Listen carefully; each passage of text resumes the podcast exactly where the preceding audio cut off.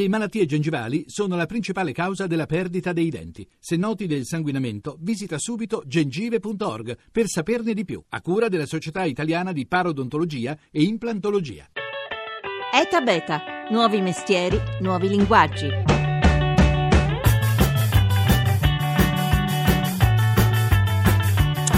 Largo e cibi vegani alla consegna della spesa sul posto di lavoro, all'uso dei social network per intercettare i consumatori più giovani.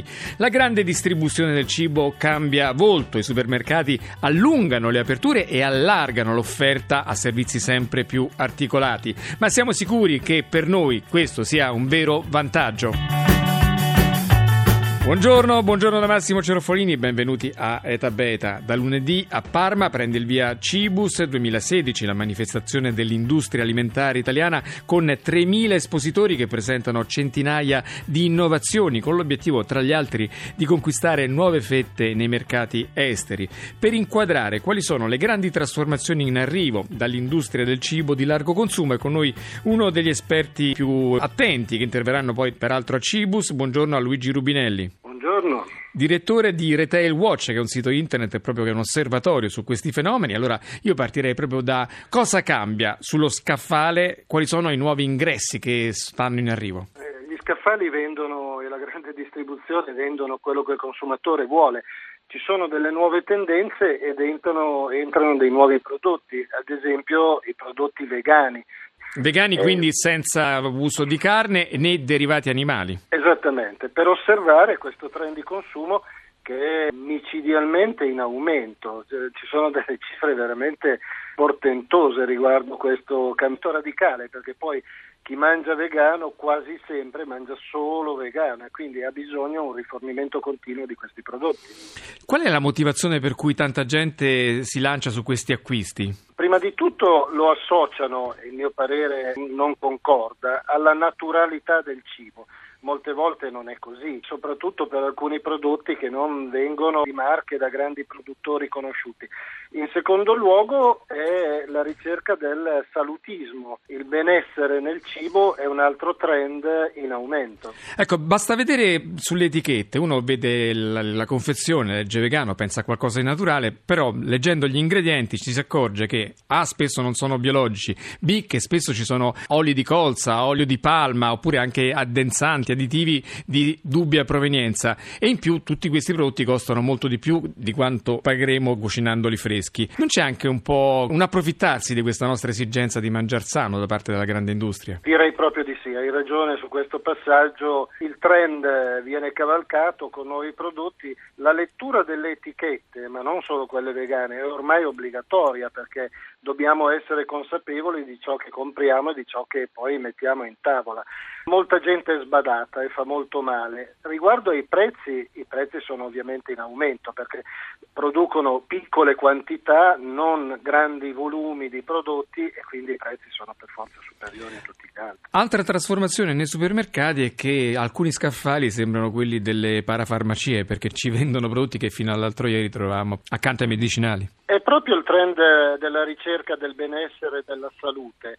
C'è una continua trasformazione, questo è, è, è un gioco forzoso perché la grande distribuzione dà al consumatore quello che sta cercando. Cavalcando questo trend però eh, si rischia di indebolire lo scaffale perché ci sono tantissime proposte nuove e alla fine bisogna avere gli occhiali per disteccarsi nello scaffale per trovare il prodotto e la marca giusta. Parliamo di prodotti senza glutine, prodotti contro le intolleranze, anche integratori si trovano sempre di più nei, nei supermercati sì. e poi al, accanto a questi emergenti c'è tutto un mondo di prodotti esotici che non sono più soltanto soltanto la banana dell'ananas e neanche la papaya che vedevamo tanto tempo, ma sconfinano in nomi spesso per noi impronunciabili che vengono dall'estremo oriente o dall'America Latina che arricchiscono la nostra tavola di cose di sapori nuovi. Qual è la ragione per cui tanta gente va alla ricerca dell'esotico? Allora, le ricerche di mercato dicono che le persone hanno bisogno di evadere, di sognare di immaginarsi cose nuove, magari stando a tavola. E quindi questi prodotti si prestano al sogno, alla ricerca continua di, no- di novità, di prodotti nuovi, diversi da quelli a cui siamo abituati C'è anche un problema di stagionalità. I nostri prodotti, i prodotti eh, DOP italiani, hanno un significato soprattutto stagionale. Quando non ci sono lo scaffale deve essere riempito da altri prodotti e poi i prodotti che arrivano dall'estero hanno una marginalità superiore e con questo bisogna fare i conti. Quindi un guadagno da parte del supermercato. Da parte di chi li vende. Senza certo. contare che spesso arrivano da paesi dove le legislazioni sull'uso dei pesticidi e eh. sul controllo degli additivi sono molto più lasche rispetto alla nostra, quindi non sappiamo mai bene cosa mangiamo. Allora, le grandi catene hanno un controllo qualità davvero importante, non possono farsi trovare impreparati perché capisci che se un prodotto viene poi toccato da uno scandalo, la gente magari si rifiuta di andare in quel supermercato che è sempre stato il suo supermercato eh, eh, da anni. Non può fare scherzi, lo fa sulla marginalità, sono prodotti che rendono soldi in più. E uno degli aspetti che Cibus eh, tratterà è come i grandi chef poi interpretano tutte queste materie prime che arrivano da ogni parte del mondo. Ci saranno nomi come Cracco, Cannavacciolo oppure chef televisivi del calibro di Diego Bongiovanni. Buongiorno, Bongiovanni. Buongiorno a tutti, eh, naturalmente guarda, mi ricollego solo proprio a quello che è stato detto e che eh, siamo alla ricerca di evasione, siamo alla ricerca di vedere un mondo più vicino, un più vicino a noi, questo ne ha un costo, però eh, voglio dire, comunque le nuove, le nuove culture, la nuova cucina sta entrando all'interno delle nostre case come all'interno dei nostri supermercati, in tutto e per tutto basta vedere sempre più scaffali eh, per quanto riguarda i semi, i semi che poi vanno aggiunti a tantissimi ingredienti, anche già solo uno yogurt al mattino, eh, quanto eh, proprio a dei prodotti pronti, dei prodotti che vanno ad esaltare questi ingredienti che arrivano un po' da tutto il mondo. Ecco, compito dello chef oggi è quello di reinterpretare, reinventare i prodotti della tradizione, accostarli a quelli nuovi che arrivano da tutto il mondo e modificare anche le tecniche di cottura. Lei in questo è uno, un avanguardista, uno sperimentatore audace perché proprio lì a Cibus presenterà le sue ricette cotte a base di strumenti normalmente usati per altro, come per esempio il ferro da stiro o la piastra per i capelli. Ci dica un po' anzitutto per quanto riguarda le cotture.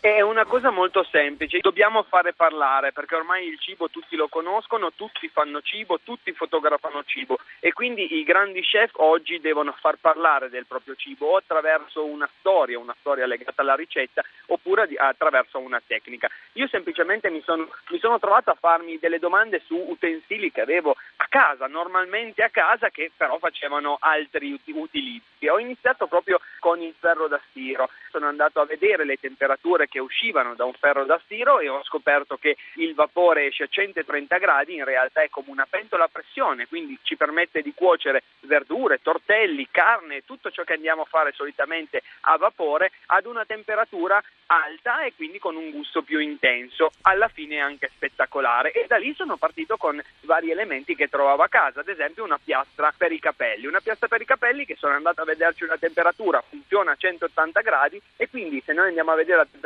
di una griglia di un tostapane sono esattamente 180 gradi. Questo ci consente di andare a fare un utilizzo in cucina pari ad una piastra, quindi qua ci possiamo cuocere un semplice spiedino, una bistecchina o quant'altro. E una proposta, una ricetta che farà lì a Cibus è un'evoluzione di questa sua ricerca, preparerà un trito di verdure con cui fare un brodo all'interno di una caffettiera.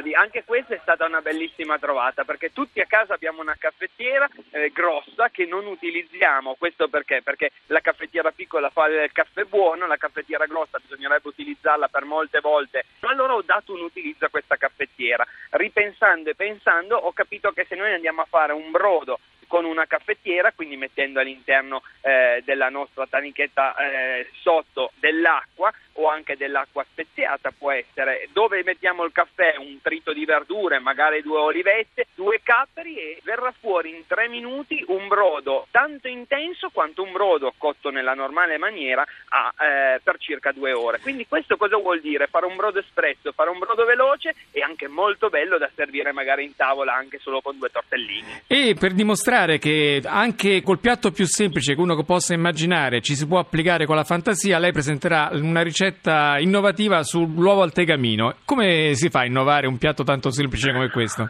Beh, guardi, l'uovo è un piatto che è un ingrediente che i grandi chef hanno vagliato e hanno creato delle ricette su di esso. Perché? Perché è una cosa che abbiamo tutti in casa, è alla fine un costo davvero irrisorio di circa 20 centesimi a uovo, se non che abbiamo ancora la fortuna di averli noi a casa. Comunque mettiamo di comprarlo. Eh, io ho semplicemente preso quest'uovo, dalle mie parti, quindi le Langhe il Monferrato, c'è il tartufo e quindi da noi si usa tantissimo l'occhio di bue ho preso l'idea dell'occhio di bue e l'ho fatta, l'ho fatta, mia. In realtà ho solo cambiato la tecnica, al posto di andare a utilizzare un uovo e metterlo direttamente in padella ho preso, ho separato il bianco ed il rosso, il rosso naturalmente l'ho tenuto all'interno di un piccolo contenitorino intero, il bianco l'ho montato a neve e sono andato a cuocere all'interno di un coppa pasta eh, quest'uovo, quest'uovo che in realtà montato è molto soffice, una consistenza completamente diversa. Una volta cotto da ambedue le parti, quindi soffritto,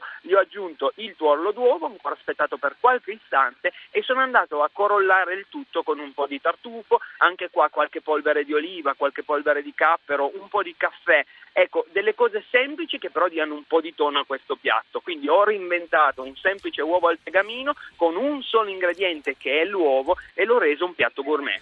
Bene, io ringrazio allora Diego Bongiovanni, chef televisivo, uno degli ospiti di Cibus 2016 in programma da lunedì a Parma. Risentirci.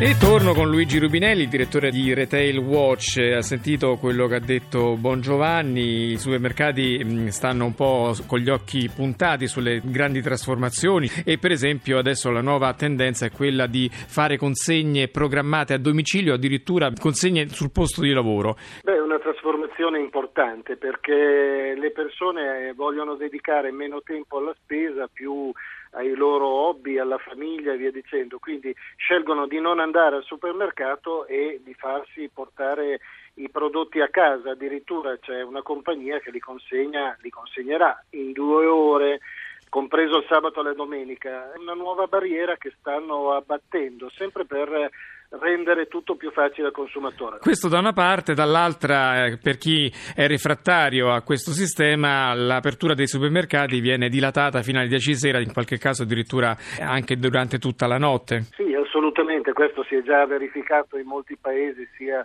europei che negli Stati Uniti ed è una tendenza. Diciamo che devono accontentare ormai i supermercati tantissime richieste di tutti i tipi di prodotti e di servizi. Qui siamo nel campo dei servizi e ripeto, hanno dei costi eh, queste cose, sono come le etichette nutrizionali, bisogna guardarli con attenzione.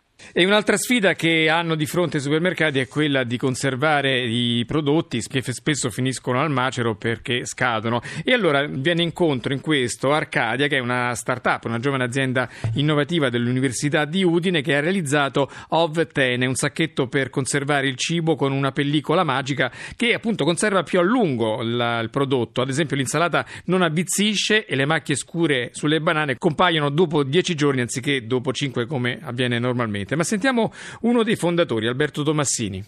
Arcadia crea Ovtene ispirandosi alla protezione naturale del guscio dell'uovo. È costituito per più del 50% di carbonato di calcio, carbonato di calcio italiano, che va a simulare e a creare un ambiente ideale per la protezione ed il mantenimento dell'alimento fresco. Ad esempio il parmigiano. Il parmigiano reggiano, una volta aperta la sua confezione sotto vuoto, non sappiamo mai come conservarlo, come metterlo in frigorifero. Ecco, diciamo che con un sacchetto di Ovtene un parmigiano lo riusciamo a mangiare quasi come appena fatto per tre mesi dall'apertura. Ovviamente dipende da forma a forma, però il tempo è molto lungo rispetto a qualsiasi altro imballaggio oggi presente nel mercato. Per il momento l'azienda ha deciso di posizionarlo nel settore dei negozi, quindi grande distribuzione o negozi organizzati, per poi arrivare al consumatore. Luigi Rubinelli, direttore di Retail Watch, sono molti supermercati che si appoggiano a queste start-up, a questi giovani che creano soluzioni, servizi nuovi, come ad esempio le tante app che servono per mettere a confronto i vari prezzi dei supermercati, per capire quali sono le offerte più vantaggiose e quant'altro. È un modo per agganciare la generazione dei più giovani, quella avvezza appunto ai telefonini e al digitale. Cosa sta avvenendo su questo fronte da parte dei grandi padroni del cibo? Sta avvenendo che anche questa è una richiesta richiesta molto sentita, soprattutto da parte dei millennial, come tu dicevi giustamente. Allora, in tutti i settori, non solo nel cibo, pensa all'elettronica di consumo. Sei dentro nel negozio, apri la tua app e metti a confronto direttamente lo stesso prodotto in altre catene, in altri negozi e vedi la differenza. Puoi fermarti nel negozio dove sei oppure cambiarlo. Avviene un po' in tutti i settori merceologici. E l'ultima annotazione da fare sulla grande metamorfosi dei supermercati riguarda l'estensione dei servizi. Non sono più soltanto luoghi dove si vendono le cose, ma luoghi dove si organizzano servizi, vero? Assolutamente oltre alla spesa, se posso citare un'insegna, la Coop ormai ha i dentisti dentro nei supermercati. Carrefour eh, ti lava la biancheria e te la può consegnare sia nel negozio che a casa. Ah, Poi ci sono i benzinai, ci sono le caffetterie, benzinai, c'è benzinai collegati al marchio e quindi fanno pagare la benzina di meno e poi c'è un servizio molto utile, ritornando al discorso dell'e-commerce, del commercio elettronico, quello di rendere possibile il ritiro dei pacchi quando uno non è in casa e non ha il portiere.